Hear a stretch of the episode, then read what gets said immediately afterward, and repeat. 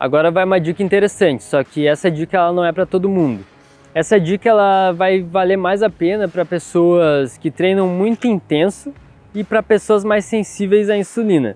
Eu estou falando sobre investir em alimentos mais densos, mais calóricos, eu diria até mesmo doce. Isso porque em dietas mais hipercalóricas é muito difícil fazer uma dieta com alimentos volumosos.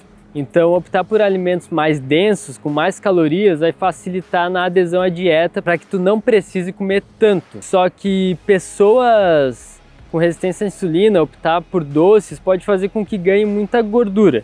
Já pessoas mais sensíveis à insulina podem se beneficiar de uma dieta um pouco mais densa, que elas não vão ganhar tanta gordura assim.